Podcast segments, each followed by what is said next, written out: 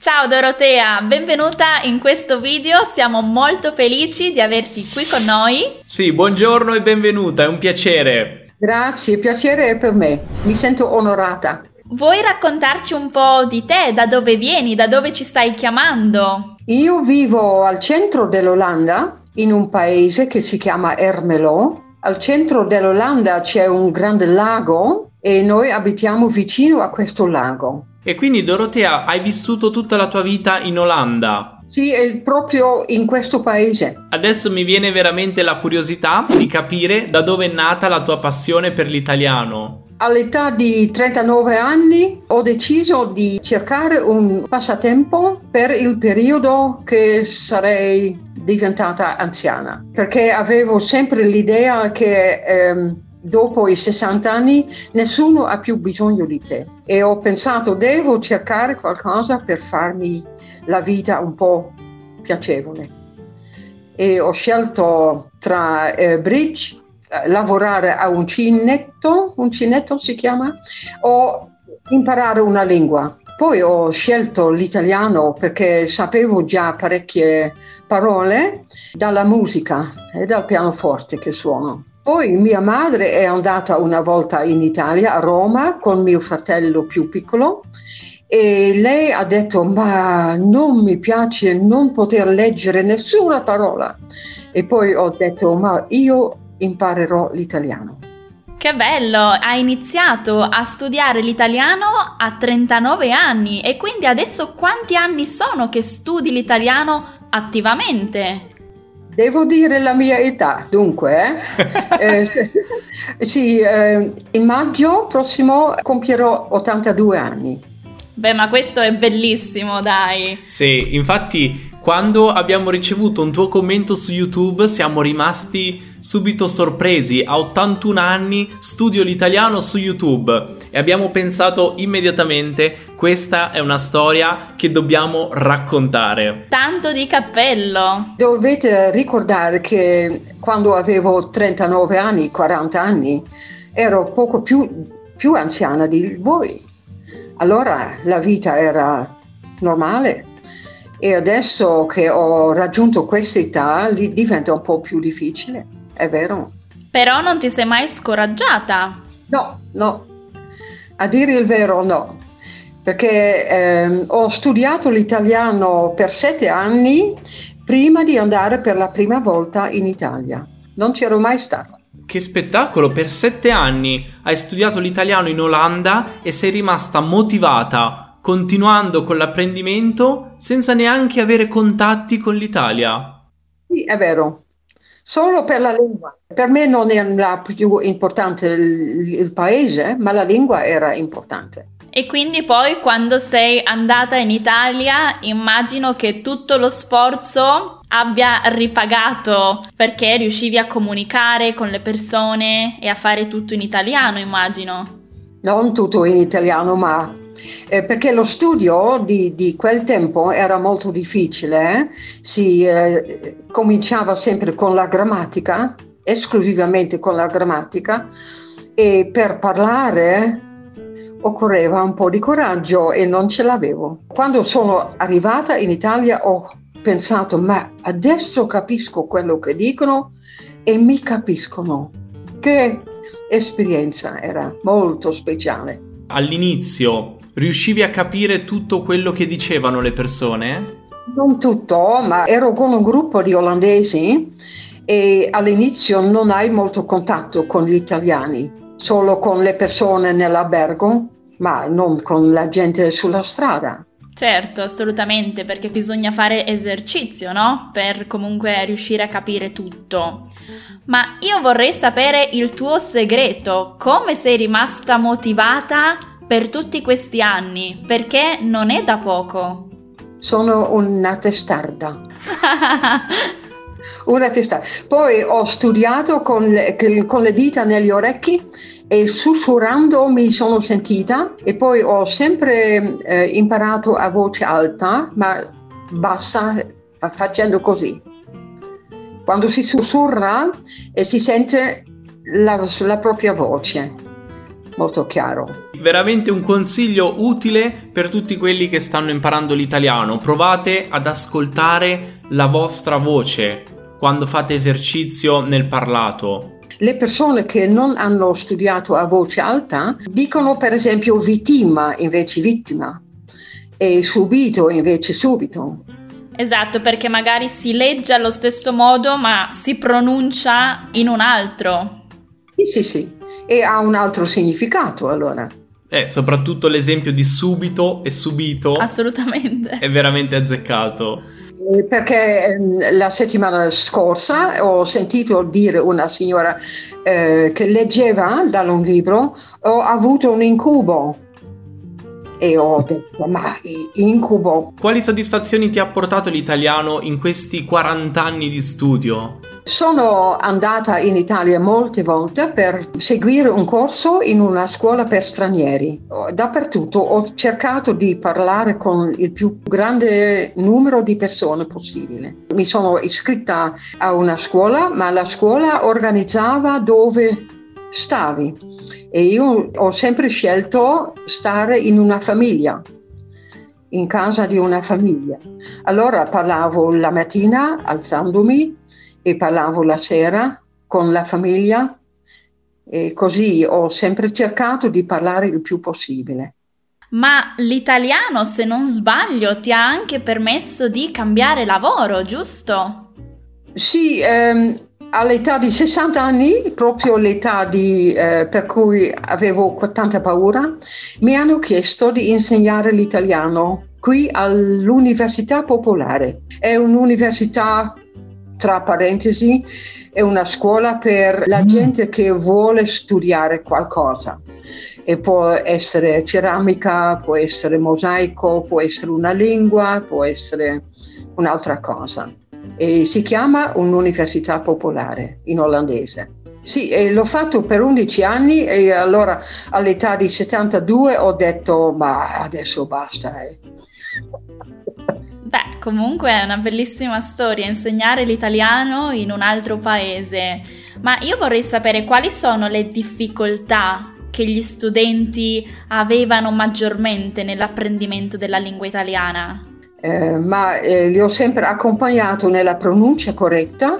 abbiamo fatto degli esercizi, naturalmente abbiamo cominciato a leggere dei libri e vorrei eh, elencarvi alcuni libri che ho letto. Certo. certo. Ho cominciato con le fiabe di Italo Calvino, erano molto difficili e poi si impara delle parole arcaiche, per esempio sbirro. Non sapevo che sbirro era una parola che non si usava più non, non lo sai quando stai in Olanda. Sbirro col significato di poliziotto, no? Poliziotto, sì, sì. O voi non lo sapete? No, però, però, sbirro è una parola un po' con un'accezione volgare. Sì, è vero. Non è molto carina da utilizzare. Sì, ma infatti dico tra amici, no? Lo sbirro, sì. E poi il primo libro che mi è piaciuto tanto, che ho letto tre, quattro volte, è Io non ho paura di Niccolò Amaniti. Mi piace tanto, è bellissimo, sì.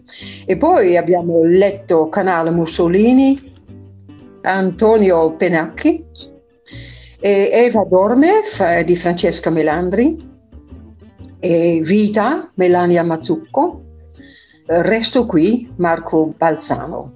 E sono tutte le storie di, eh, di persone che hanno subito troppe, troppe, difficoltà nella vita, hanno dovuto trovare un altro lavoro. In vita si dice i bimbi che erano spediti in America senza soldi, senza niente, senza vestiti, senza niente. E in America hanno dovuto vedere come se la cavavano. E adesso ho un gruppo, tre gruppi di letteratura, ci inventiamo dei bei nomi, per esempio i Gabbiani, perché io avevo letto il Gabbiano Jonathan Livingstone di uh, Richard Bach, è una, un libro tradotto dall'inglese, mi pare. Il gabbiano è un, un, uccello che cerca sempre i suoi limiti e noi abbiamo pensato, anche noi cerchiamo i nostri limiti imparando l'italiano. Guarda, per me queste sono parole davvero di tantissimo valore. Cercare i propri limiti e superarsi, migliorarsi sempre.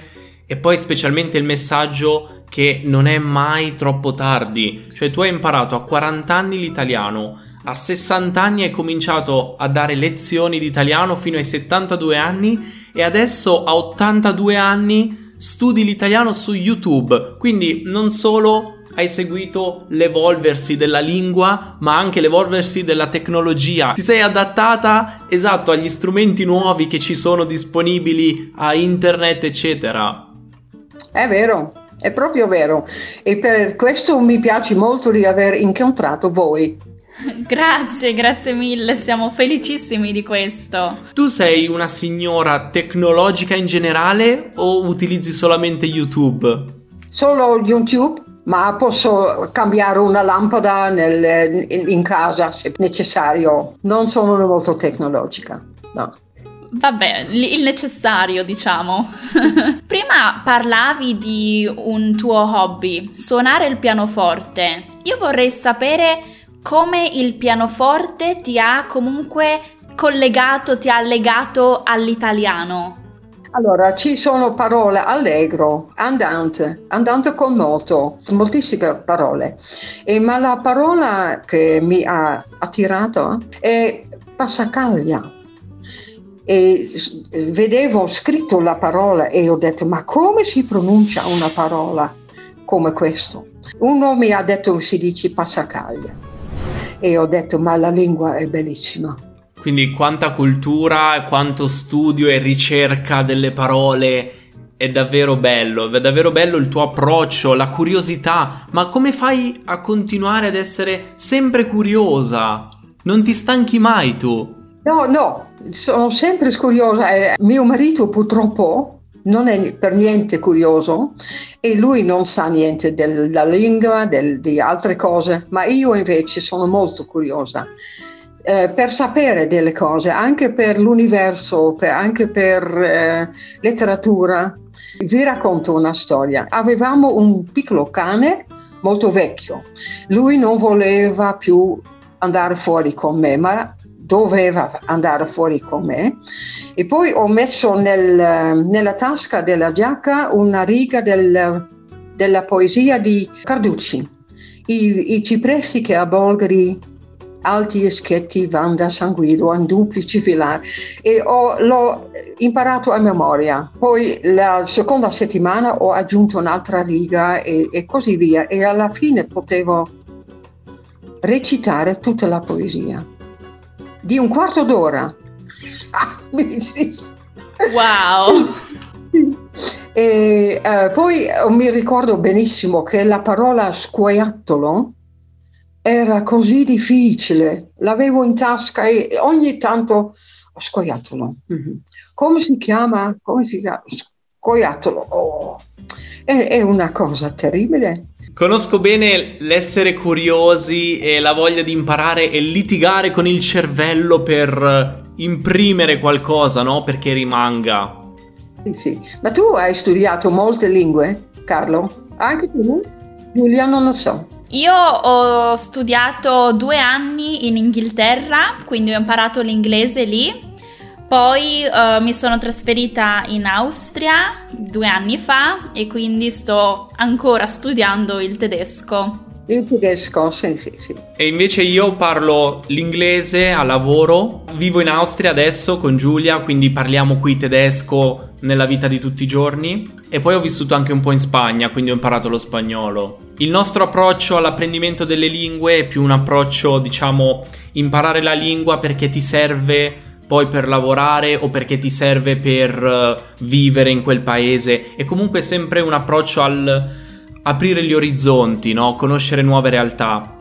Io magari non sono tanto perfezionista quando imparo una lingua, cioè non voglio imparare la pronuncia nel modo perfetto. Invece Giulia Vabbè, io comunque insegno inglese e italiano, quindi diciamo che ho degli obiettivi diversi da Carlo perché è importante sapere invece la grammatica e la pronuncia. Sì, sì, sì. La pronuncia è molto importante. Eh? Ah, se, per esempio, la pronuncia della lettera L, noi lo diciamo in modo diverso e voi lo dite dietro i denti molta, molta. E l'olandese si, lo, lo, si pronuncia in modo diverso. Okay. Ah, ok. E invece per quanto riguarda la R? La R lo posso fare io. Ci sono eh, persone che non lo sanno fare, eh? Il rrr, qui nella gola, sì. Tante persone hanno difficoltà con la R. Sì, ma anche in Italia perché qualche volta, sì, qualche volta sento un giornalista. No, beh, in realtà la R moscia, così la chiamiamo in Italia, è abbastanza comune e non è un problema. Tante persone hanno la R moscia. Sì, sì, ma qualche volta sento una, una Y invece di R. Beh, la tua pronuncia però è ottima e si vede il lavoro che hai fatto nel insistere sul migliorare la tua pronuncia, quindi complimenti. Grazie. E poi suono anche il pianoforte da bambina già e lo faccio sempre, ogni giorno. Eh, suono con mio figlio minore, lui suona il clarinetto e facciamo un piccolo concerto nel paese, solo nel paese, ogni anno. Allora la prossima volta che farete questo concerto voglio passare in Olanda e sentire. Sarebbe bellissimo. Ah, sì, sì. Siete benvenuti, eh? Sempre. Adesso, in questo periodo del Covid, avevamo già il concerto il 30 dicembre? No. Il 30 gennaio? No. Forse il 27 febbraio? Non lo sappiamo ancora. Certo, è tutto un po' incerto in questo periodo purtroppo. Vabbè, quello che abbiamo imparato nel 2020 è che fare piani serve a ben poco. Sì, eh? Oh, che pazienza ci vuole. E voi come la state vivendo questa situazione della pandemia? Com'è la situazione in Olanda? No, io mi, mi diverto in casa con l'italiano e con il pianoforte e con il computer e leggendo molto e vado ogni giorno in paese in bicicletta per fare le spese o per prendere un po' di aria telefono molto alle amiche, ai conoscenti. E a proposito di amici, hai per caso un gruppo di amici lì in Olanda con cui condividere la tua passione per l'italiano? Solo quelle con cui faccio un piccolo gruppo di letteratura. E finisce sempre di parlare in olandese, eh? e questi gruppi in cui parlate di letteratura sono con persone olandesi? Sono olandesi, so, sì. Non c'è un italiano. E vi incontrate anche di persona per discutere dei libri poi? Sì, ma lo facciamo sempre in olandese. Leggiamo il libro e ne parliamo in olandese, purtroppo. Sì, perché non c'è una persona italiana eh, da noi. Servirebbe un italiano allora che viene e mette le regole. E per questo ho, ho, fatto sempre un corso di italiano, un corso di conversazione ad Amersfoort. Amersfoort è una città a mezz'ora di macchina. Adesso quest'anno ho deciso di non farlo più perché non mi piace più eh, guidare sull'autostrada. Certo. certo. ma poi guarda, il mondo online offre così tante opportunità e possibilità che come hai detto prima, si può imparare anche comodamente da casa. E in realtà apprezzo tantissimo questo messaggio perché ho provato io stesso a dirlo magari ai miei familiari che sono a casa annoiati, trovatevi un hobby da casa. E guarda un po', tu a 82 anni sei su YouTube a imparare l'italiano. Questa cosa è incredibile. Incredibile. No, ma me ne vanto, si dice? me ne vanto. Ne sono molto felice che, che ho questa possibilità. Certo, ma comunque è una possibilità che ti sei creata. L'ho cercata, sì, l'ho cercata dappertutto, sempre. E visto che conosci bene YouTube, quali altri canali ti piacciono sull'italiano? Lo devo dire? Sì, perché no? È bello dare consigli agli altri. Oh sì, la prima era, era Lucrezia Odone che mi piaceva molto, che mi piace ancora molto.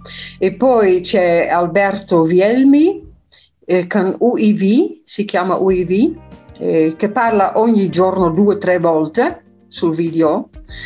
E poi c'è Alberto e c'è, ci siete voi. E quando guardi video su YouTube, che cosa ti piace di più? Video di grammatica oppure conversazioni in italiano? Conversazioni anche, ma qualche volta un, un piccolo pezzo di grammatica mi piace anche molto. Ma il, oh, il fatto del congiuntivo lo posso raccontare. In Olanda non esiste più.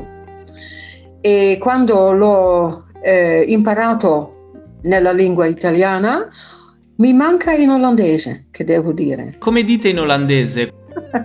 um, yeah, sarei andata, diciamo sempre. Ah, se io sarei andata, così dite? Sì, sì. Ah, okay. E beh, è la stessa cosa in tedesco, anche in tedesco sì. è così. Spero che mi piaccia questa lezione.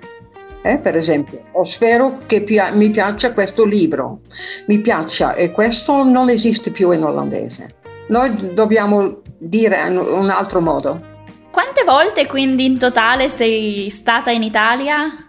Uh, 25 forse. Ah, ah okay. un bel numero.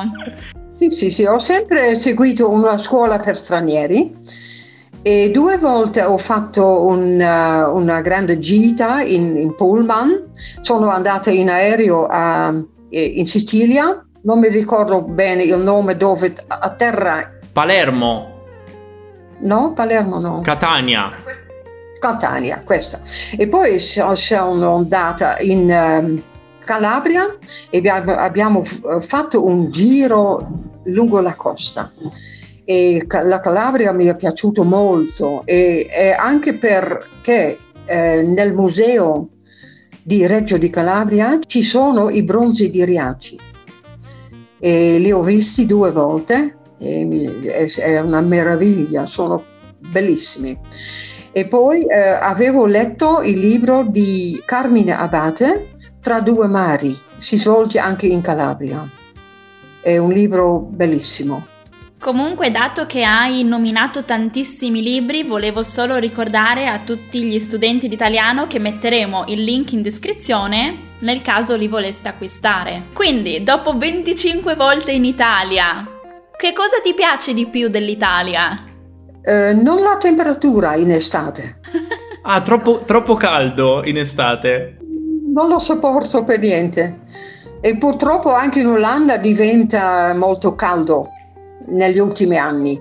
E mi chiudo in casa con le, con le tende chiuse perché non lo sopporto. Sì, la natura è bellissima naturalmente e le città. Vi voglio far vedere una foto che ho fatto a Montenero e Montenero è un santuario vicino a Livorno e c'era un mosaico e l'ho fotografato e l'ho sempre qui in camera, in, nella, nel soggiorno. Ok, ce lo vuoi far vedere adesso?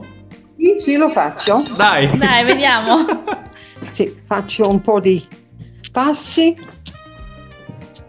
Uh, no, è qui. Ah, ma guarda. Ah, che bella. Quell'azione che lui fa è il lavoro che fa mio figlio minore. Lavora in un laboratorio chimico. Ah, laboratorio chimico. Chimico, sì, e lui fa questo lavoro.